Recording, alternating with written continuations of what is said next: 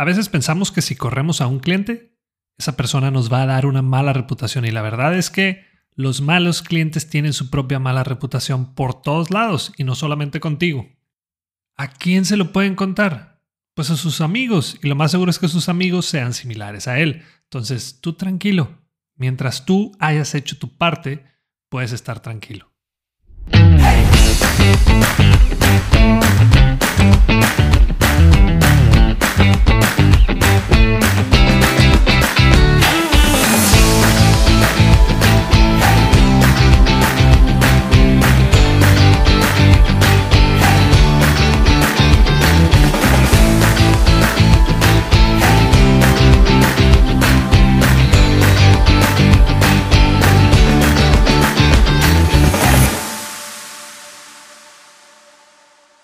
Bienvenido al episodio 47 de Bueno, Bonito y Valioso. Yo soy Daniel Rodríguez de la Vega, conferencista internacional, fundador de Creces, host de este podcast, y quiero enseñarte todo lo que sé sobre cómo encontrar tu valor en el mercado para que de una vez por todas dejes de competir en precio. Antes de comenzar, quiero hacer un pequeño anuncio porque estamos por lanzar una serie de mini talleres enfocados en temas muy específicos como cómo hacer una propuesta que realmente venda, cómo cobrar más por tu trabajo, cómo defender tu producto o servicio en una negociación, cómo diseñar o rediseñar tu diferencial para dejar de competir en precio, entre otros. Así que te mantendré informado en los próximos episodios y por lo pronto continuamos con este. Una de las preguntas que más recibo es: Daniel, ¿se vale correr clientes? Y mi respuesta es un rotundo sí. Pero como en todo, hay maneras de hacerlo, si es que queremos quedar en buenos términos e incluso recibir referidos de su parte, que me ha pasado. Ustedes saben que estoy muy a favor de crear relaciones a largo plazo con nuestros clientes, de que uno de los objetivos más importantes de una venta es que se repita. Pero definitivamente hay veces en las que, como en cualquier relación, las cosas pueden fallar y la relación se puede desgastar. Obvio, esto no pasa de la noche a la mañana, sino que hay algunas señales que nos están avisando que la relación no va por buen camino.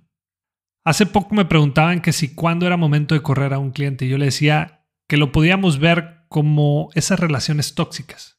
Estás en una relación y pasa algo, pero bueno, piensas que es algo que sucedió por accidente, pero después vuelve a suceder y como que ya no te gusta el asunto. De repente se convierte en una constante y sabes que hay de dos. O sigues aguantando la situación o simplemente decides terminar. Bueno, pues lo mismo pasa en los negocios. Debemos estar atentos a esas señales que nos llegan de que es momento de decir adiós. La primera señal, y una de las más importantes, es cuando el cliente le falta el respeto a tu personal y a ti.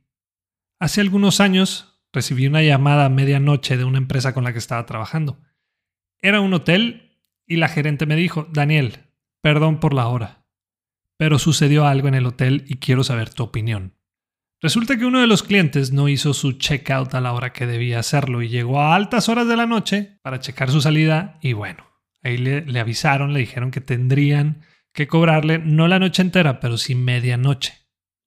Esta persona se enojó y comenzó a decirle a la señorita de la recepción, no tiene caso comentarlo aquí, pero ya se pueden imaginar. Sí estuvo grave el asunto y bueno, cuando la gerente me pidió mi opinión, yo le dije: a ese cliente hay que correrlo. No, Daniel, pero ¿cómo vamos a hacer eso? Bueno, le dije. Tú primero tienes que ver por tu gente. Si no defiendes a tu personal, entonces ¿quién lo va a hacer? Y bueno, lo que se hizo fue lo siguiente. Se puso en contacto con el jefe de esta persona que estuvo en el hotel y se le dijo lo que había sucedido. Se le comentó que esa persona ya no era bienvenida en el hotel, pero que los demás o las demás personas de esa empresa sí, y que estarían encantados de atenderlos de la mejor manera. Otra señal, y que también es medio común, es cuando tu cliente de manera constante no te paga por el trabajo realizado o por el producto que le provees. Y aquí te pongo un ejemplo de cómo se puede llevar a cabo este caso. Alonso, nos gusta trabajar contigo y todo tu equipo y lo voy a seguir haciendo. De hecho, hemos obtenido muy buenos resultados y solo hay un detalle, que es un atraso en el pago de este mes. ¿Cuándo crees que pueda quedar el pago? Queremos seguir trabajando al mismo ritmo y sin retrasos. Por lo general yo soy flexible, un poco flexible, con mis clientes aproximadamente unos 5 o 7 días cuando mucho. Si después de que envié ese correo o mensaje no hubo respuesta de su parte, entonces envío otro segundo mensaje con lo siguiente. Como lo mencioné en el correo pasado, hay un atraso en el pago de este mes. Tendremos que detener por lo pronto el trabajo hasta que recibamos el pago. Espero tu comprensión y en cuanto nos pongamos al día continuaremos con el proyecto. Yo tengo un taller que se llama Cómo recuperar clientes perdidos y es uno de los talleres que más rápido se llena porque todos quieren recuperar clientes. Cuando empezamos el ejercicio de recuperación de clientes resulta que todos los asistentes quieren recuperar al 100% de los clientes que perdieron y les digo, hey, espérense, ¿qué necesidad de querer recuperar a todos? ¿A poco quieres recuperar a ese cliente que no te pagaba de manera constante? Otra señal a la que le debemos de poner atención es cuando el cliente te pide que hagas algo en contra de tu voluntad o algo que no es ético.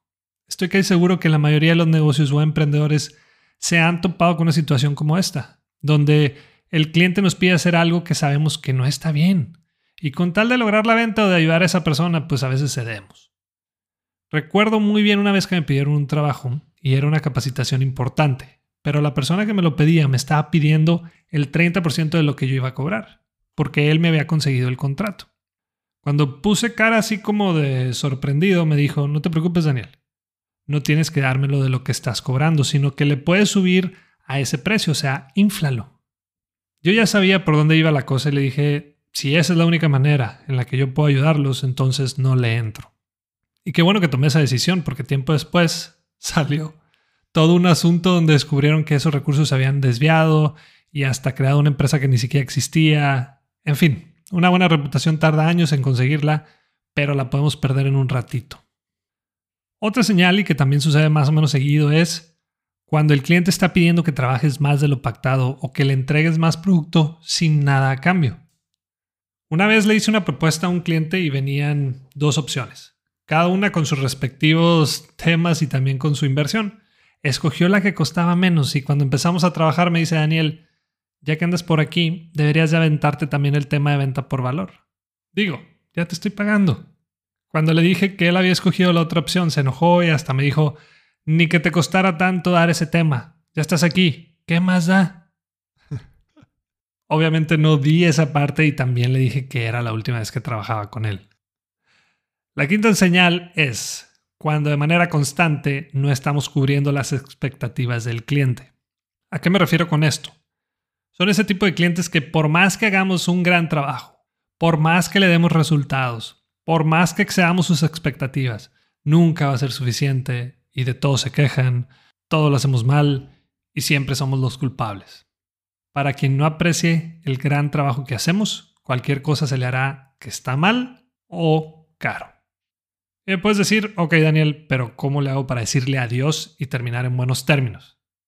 Bueno, pues aquí te va una pequeña guía y lo puedes adaptar a cualquier negocio que tú tengas. Alonso, yo siento que no nos hemos entendido de la mejor manera y puedes escoger una de estas tres opciones. ¿Estamos algo desproporcionados en el tema de presupuestos?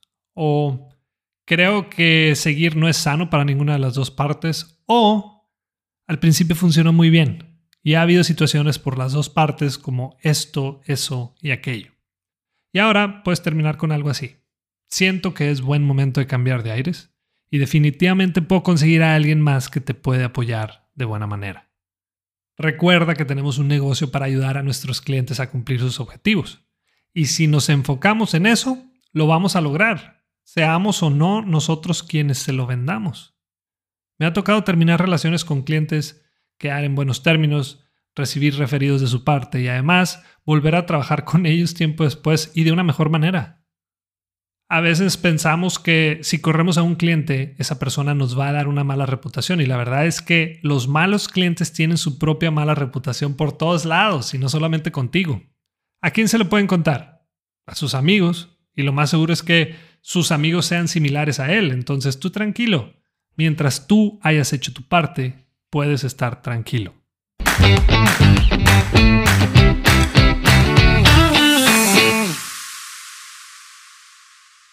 A lo largo de estos 14 años me he topado con gente que se enfrenta al reto de no tener un diferencial para dejar de competir en precio, que cuando les dicen por qué tan caro no tienen una respuesta clara, que no conocen el peligro de estar bajando el precio o dando descuentos constantemente, que creen que su mercado puede ser cualquier persona y por lo tanto no tienen bien definido su cliente ideal, que no tiene clara la diferencia entre precio y valor, o que tienen un buen diferencial, pero no saben cómo comunicarlo. Y por eso desarrollé las videollamadas de mentoría, las cuales llevamos a cabo 1 a 1 y donde el objetivo es ayudarte de una manera más rápida y clara que cumplas el objetivo que traes.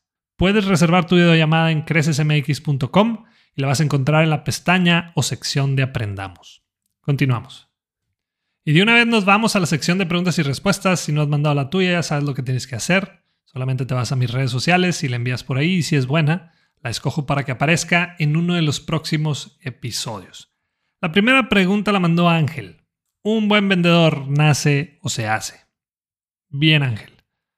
Para mí nace, pero después se hace. Nadie nace con el don o las habilidades para vender. Eso se tiene que aprender, pero sí puedes nacer con cierta personalidad y eso ayuda. Totalmente de acuerdo. La cosa está en que nos cuesta salir un poco de nuestra zona de confort. Pensamos que somos de cierta manera y no le queremos mover porque sabemos que al moverle hay que sacrificar ciertas cosas. Yo lo que recomiendo es que te actualices constantemente y que también te busques desarrollar en esas áreas que más trabajo te cuesta. En mi caso me costaba, o más bien me cuesta mucho hablar en público. Y bueno, de cierta manera por eso me dedico al tema de las conferencias. Lo incómodo hace que muchas veces avancemos.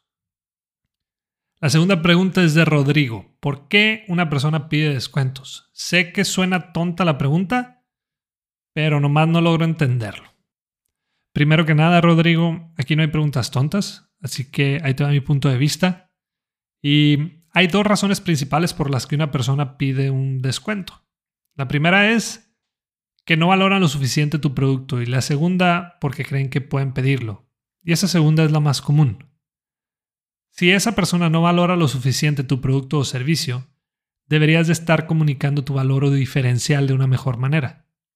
Escucha sus problemas y diles cómo puedes ayudarlos a resolverlos y los resultados que pueden esperar u obtener con tu ayuda o tu producto. La segunda significa que ya le gustó tu producto o servicio y lo quiere, pero pues quiere pagar menos. Claro, ¿quién no quiere pagar menos? La mayoría de las veces que tú has preguntado por un mejor precio o descuento es porque realmente lo quieres, ese producto o servicio. En las dos razones yo te recomiendo que no cedas. En la primera porque lo más seguro es que no sea tu cliente ideal, y en la segunda porque ya te escogieron, pero solo quieren saber si pueden pagar menos. Y la tercera pregunta es de Lucila. Has mencionado que siempre hay que presentar la propuesta con el tomador de decisiones, pero ¿cómo se pide hablar con esa persona? Por lo general, los que me piden la información son los de compras. Uy, qué buena pregunta, Lucila. De hecho, hay un episodio más adelante que va a tratar sobre ese tema en particular, pero te voy a dar un adelanto. Seguido me pasa que me habla la persona de recursos humanos o la de compras queriendo una capacitación, y desde ahí pregunto, ¿quién está solicitando la propuesta? La mayoría de las veces me dicen que el área comercial, y entonces pido de favor hablar con esa persona para hacerle algunas preguntas y saber qué es lo que quieren lograr con mi intervención. Otra manera de pedirlo puede ser diciendo, ¿hay alguien más involucrado en este proyecto? Siempre de los siempre tienes que buscar llegar a esa persona que tome decisiones, porque si no, vas a estar tratando con esa persona que solamente está encargada de gastarse el presupuesto y desafortunadamente no te va a servir de mucho. Y hasta aquí un episodio más de Bueno, Bonito y Valioso. Si de alguna manera te ha ayudado con este contenido, lo único que te pido es que compartas el episodio en tus redes sociales o con algún conocido. Estoy seguro que te lo va a agradecer y más personas van a poder beneficiarse de lo que escuchamos aquí. Y te espero la próxima semana con más venta por valor y más sobre cómo crear experiencias únicas y memorables con tus clientes. Si nos escuchas por Apple Podcast, no olvides dejarnos tu reseña porque quiero seguir compartiendo contenido de valor por este medio. Y la próxima vez que te digan ¿por qué tan caro?, muéstrate de acuerdo y acepta lo que vales con dignidad y seguridad. Si quieres saber qué contestar después, no dejes de escuchar Bueno, Bonito y Valioso.